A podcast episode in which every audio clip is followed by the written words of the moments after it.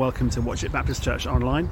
My name is Mike, I'm the pastor at WBC, and this is the third in our five part series looking at the book of Ecclesiastes, a book perhaps not so often looked at in preaching, but one which I think has a lot to offer.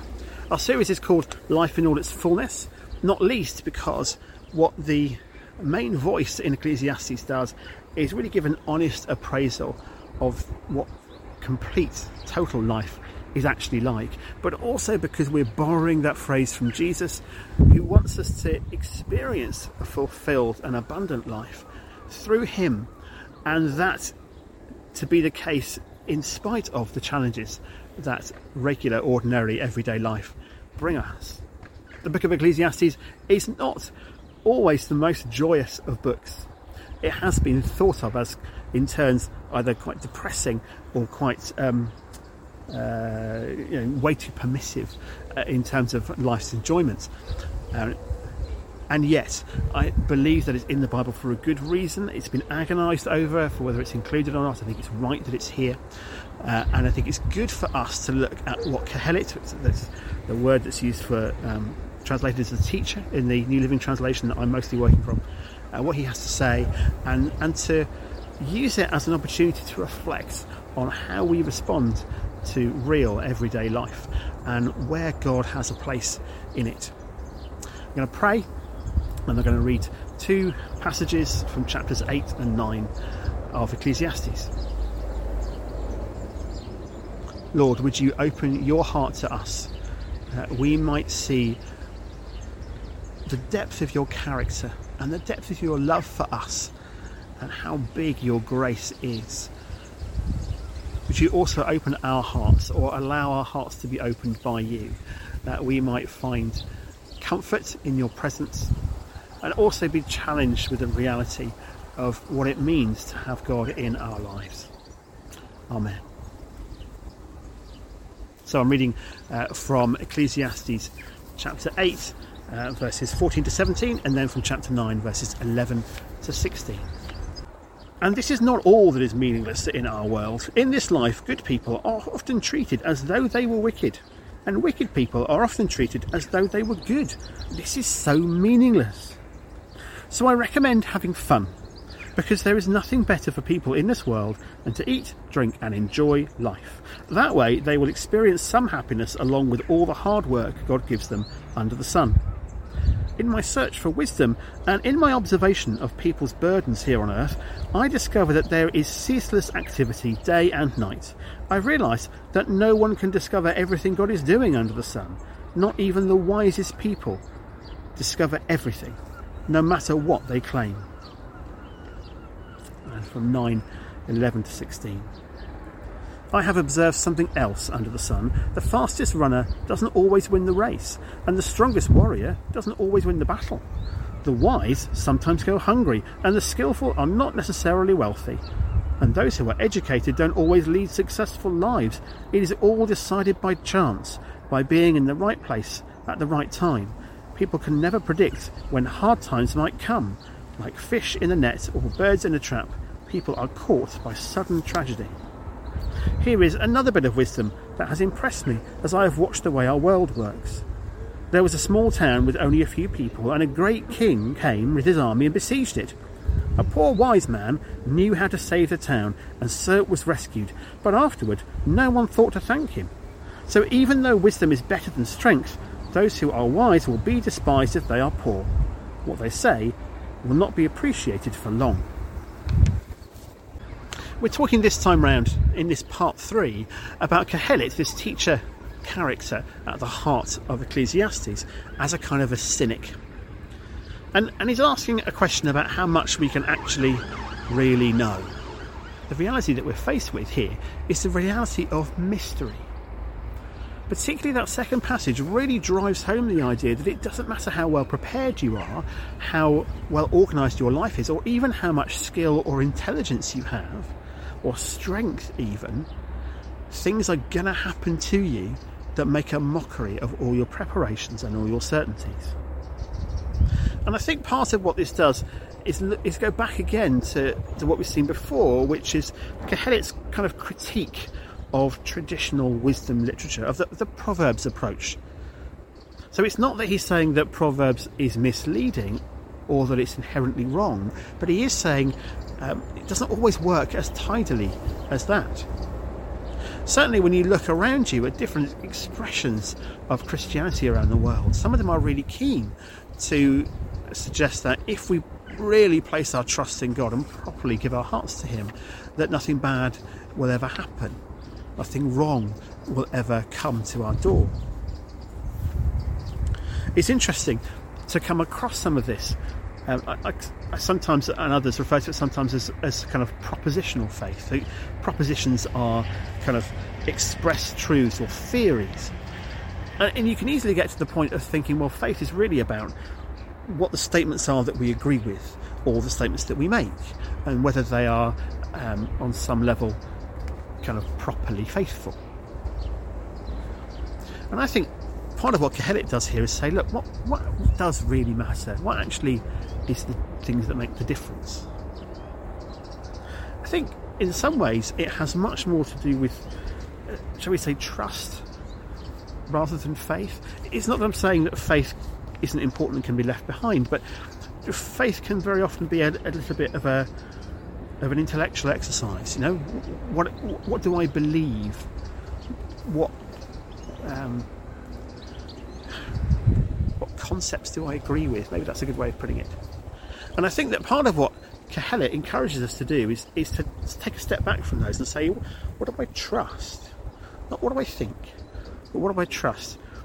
Uh, this takes us back to a, and I think I've quoted before, a, a, tutor when I was at Bible college called Dotha, who insisted that the majority of Christians are functionally atheists because although they say that they have faith, the way they live actually shows what they put their trust in. And very often, they put their trust first in other things like income or um, house insurance or uh, whatever it might be, um, how many children they have, or, or where they live, or what their next job might be. When actually the reality is that following God and living alongside Jesus is much more about where our trust is placed. There's some, some ways we have to ask ourselves this question How much of a difference does it make how much we know? How important is an extent of knowledge? Now, I think it is important. I think the Bible tells us this. I think our knowledge of God is crucial, and our understanding of the Bible is vital because through that we understand the character of God and we understand His intention for humanity. But I still think that part of what Kohelet is saying is be careful how much emphasis you place on the things you can acquire or the things or the ways in which you've developed. You know, how smart am I? How strong am I? How resilient am I? All these things are good, but they shouldn't be decisive. It's interesting that Kohelet asked this question because really, um, the Adam and Eve story in Genesis picks this up, or rather, it's picked up from that story.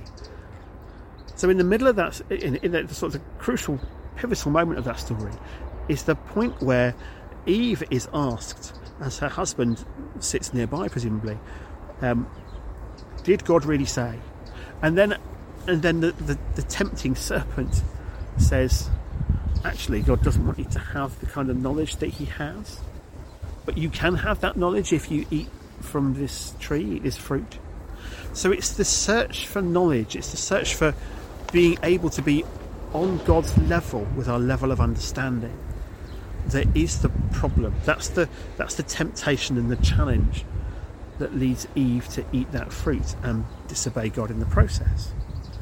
The search for knowledge really is a search for some level of control, and we've seen in our previous parts uh, in this series that con- our sense of control isn't appropriate in a world where we don't really have any, where randomness brings things into our life where time rolls on and death will come, our level of control is really quite limited.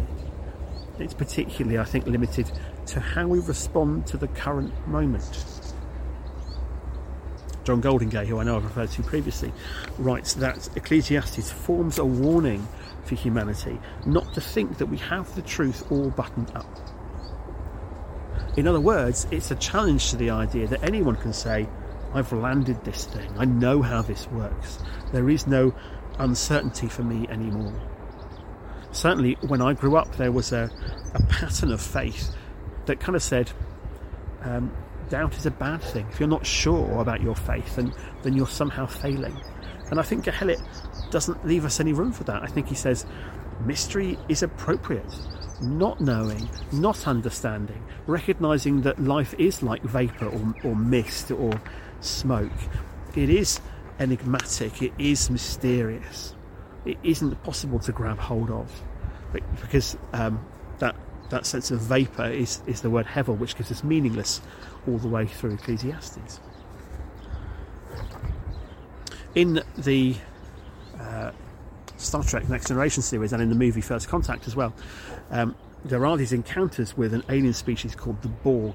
And the Borg's way of operating is to sweep into a, a, a solar system or a, arrive at a planet and recognize that there is a distinctiveness there and that that distinctiveness can bring um, enhancement to the Borg. And so they assimilate everybody. All their knowledge, all their understanding, everything is, is taken.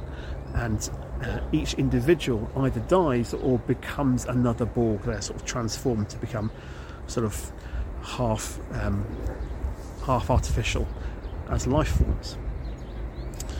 And the the sort of catchphrase or the, the, the operating principle of the Borg is resistance is futile. Don't fight back because it won't work. There is no point at all. It's all futility if you try and push back against us because we won't be stopped. And generally speaking, that's, that works. Of course, our heroes find a way to overcome that. But that futility is well expressed, and there are moments in that film and moments in the TV series where you just think, yeah, there is no stopping them. They're, they're like a, they're like a big tidal wave that just washes over everything. Fighting it is meaningless, futile. Futility is something that uh, the teacher, Kohelet, in this uh, Ecclesiastes, um, the majority of the book, has a lot to talk about. He, he, he perhaps doesn't use the word futile quite so much, but certainly in the passages that we looked at earlier, he is saying, what's the point in, in trying to make sense of these things? trying to get things to fit patterns is futile. Trying to get everything to go into a box the right size and shape for it is futile. You might as well try to hold back the Borg. You might as well try to fight the tide. Voltaire, the philosopher, um, said this Doubt is not a pleasant condition, but certainty is absurd. There is no point pretending trying to pretend that we can be sure about really anything at all. And Kohelet, as a cynical voice, but also an honest one, really wants us to get hold of the idea that we don't need to try to cut off mystery. That actually it's appropriate for us to live with mystery surrounding us. We've said before, Ecclesiastes is quite opposed to that oversimplified voice of, of, of Job's comforters in the book of Job, where they say, Look, we can make perfect sense of this. We know exactly how things, why things have gone bad. It's all down to you, isn't it? Because this is how it works. It's, it's an assumption that our relationship with God is quite transactional. We do A, so He does B. Or if we do X, then He has to do Y. But what Kohelet is saying is that, that it doesn't work. All you've got to do is observe life and you see that things don't fit that kind of tidy pattern. Tim Minchin, who's a, a composer and a sort of comedy writer uh, who wrote the music for the Matilda musical. So, this trying to work out where you find meaning and sense in a meaningless world is my obsession. Now, it would be easy for us to say that, to conclude that Kohelet is saying there isn't any meaning to life. I'm not sure he's saying that. I think perhaps what he's saying instead is there is meaning, but there's a good chance you'll never quite get it. You won't know all of it. In fact, in that passage in uh, Ecclesiastes 8 that we read at the start, he says pretty much that. If the wisest people may claim that they totally get this, but they don't, because you can't, because this world doesn't necessarily follow meaningful, no, predictable, reliable patterns, and and maybe God can't be expected to do that either. He, he's not a transactional um, or mechanical being, he's a relational being. And, and, we don't live in a mechanical or transactional world, we live in a relational world and a world that's busted. Because we've chosen as a, as a species, humanity has chosen to do things our own way. So, stop trying to control your life because you can't. The only control you have is a response to the present moment. What do you do about what's happening to you now? I remember um, as a teenager getting a book from my parents about um, sort of advice for being a grown up. I think it was called Life's Little Instruction Book. Uh, and one of the items in that said uh, something like life is 5% what you do and 95% how you respond to what happens to you. I think that's so important. Albert Camus, another philosopher, said this basically, at the bottom of life, which seduces us all, there is only absurdity and more absurdity. And maybe that's what gives us our joy for living, because the only thing that can defeat absurdity is lucidity. We live in a completely bonkers world that doesn't seem to play by any rules, and Kohelet's okay with that. And Jewish scholars were okay with that being included in the Bible. This is part of the revelation that God gives us about the world and His relationship with it and with us. And underneath all that absurdity, there is only one thing that we can do, and that is respond to what we're doing in the moment and give that the best we can give it, because that's the only place where we have control. This doesn't always feel like a very biblical idea to express, but it is. Kohelet tells us so. And we need to then think about how we consider the challenges that that we encounter along the way. I um, was bringing a friend of my son's home from cricket the other day, and uh, we came across a road closure and a diversion. And the diversion was awkward because it took us up a lane that was very narrow, and, and if we'd come across anything, then it'd been complicated. Um, but it was also different and interesting, and, and took us on a road that I'd only ever walked on before, I'd never driven on. And you kind of think, well, yeah, the obstacles that, that we encounter in life can be difficult and painful and disruptive, but also they give us a chance to do things we wouldn't otherwise do. They can be disruptive, but they can also bring that sense of adventure. That is about how we respond in the moment. When we're not certain, we need to be at peace with that. Paul talks about being content in all circumstances, and I think I think doubt's not our enemy. I think uncertainty is human experience. I think Kohelet tells us this. And the only certainty that counts is God's existence and his character, and those things don't change. God isn't going to become a different person. He might not always do things the same way, but he is consistent in who he is. And to to refuse to acknowledge the reality of doubt is a dangerous thing. Aldous Huxley, who wrote dystopian literature, uh, said this A fanatic is a man who consciously overcompensates for a secret doubt. And you keep your doubts quiet and inside yourself and you don't acknowledge their reality, you try and compensate for them in some way. You end up becoming something that you're not because you're hiding a reality that you need to engage with.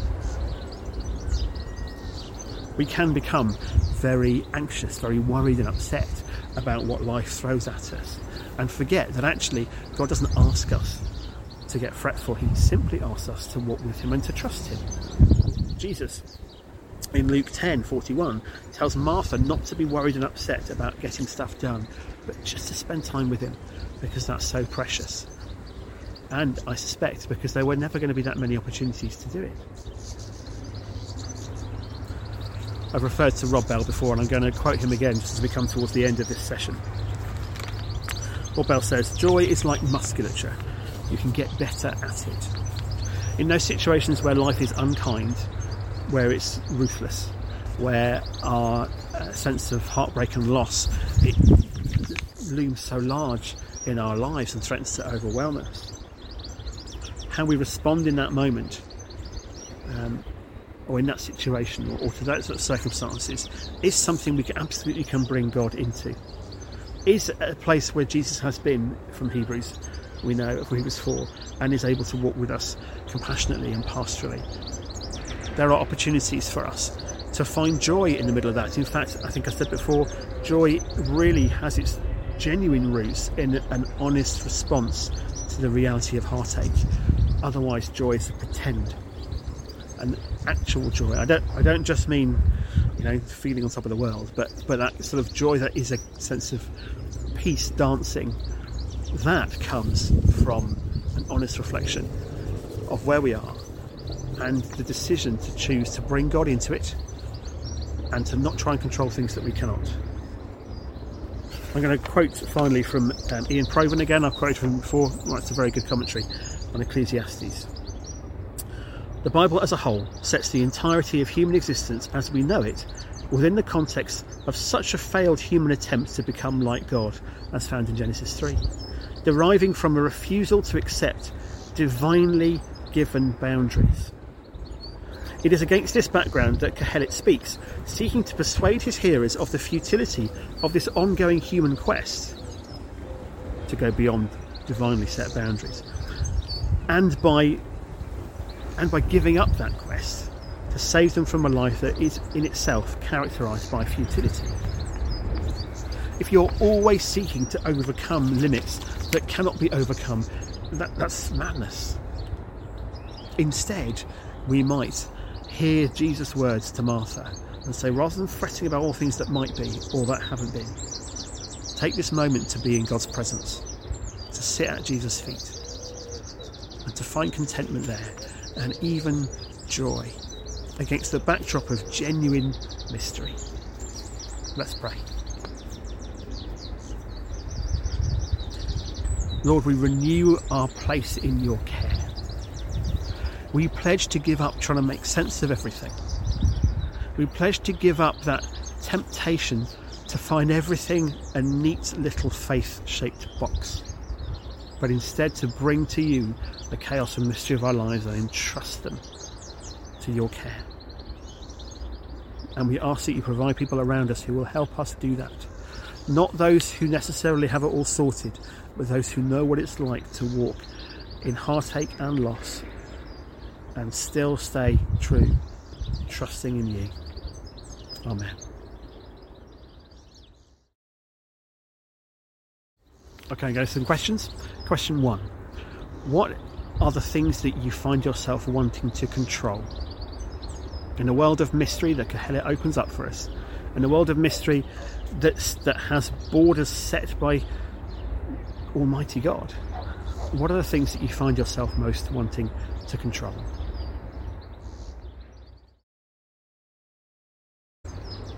Question two Who are the people who are oversimplified in their explanation of what life is like around you? Job had his friends, sometimes called comforters, who came with an oversimplified and unhelpful version of why life for Job was like it was. And Job had to choose to opt out of letting them speak over his life and choose instead to trust God in a way that he knew he could. Who are the people who oversimplify in your life? And how might you respond to them in a way that allows for mystery and the presence of God?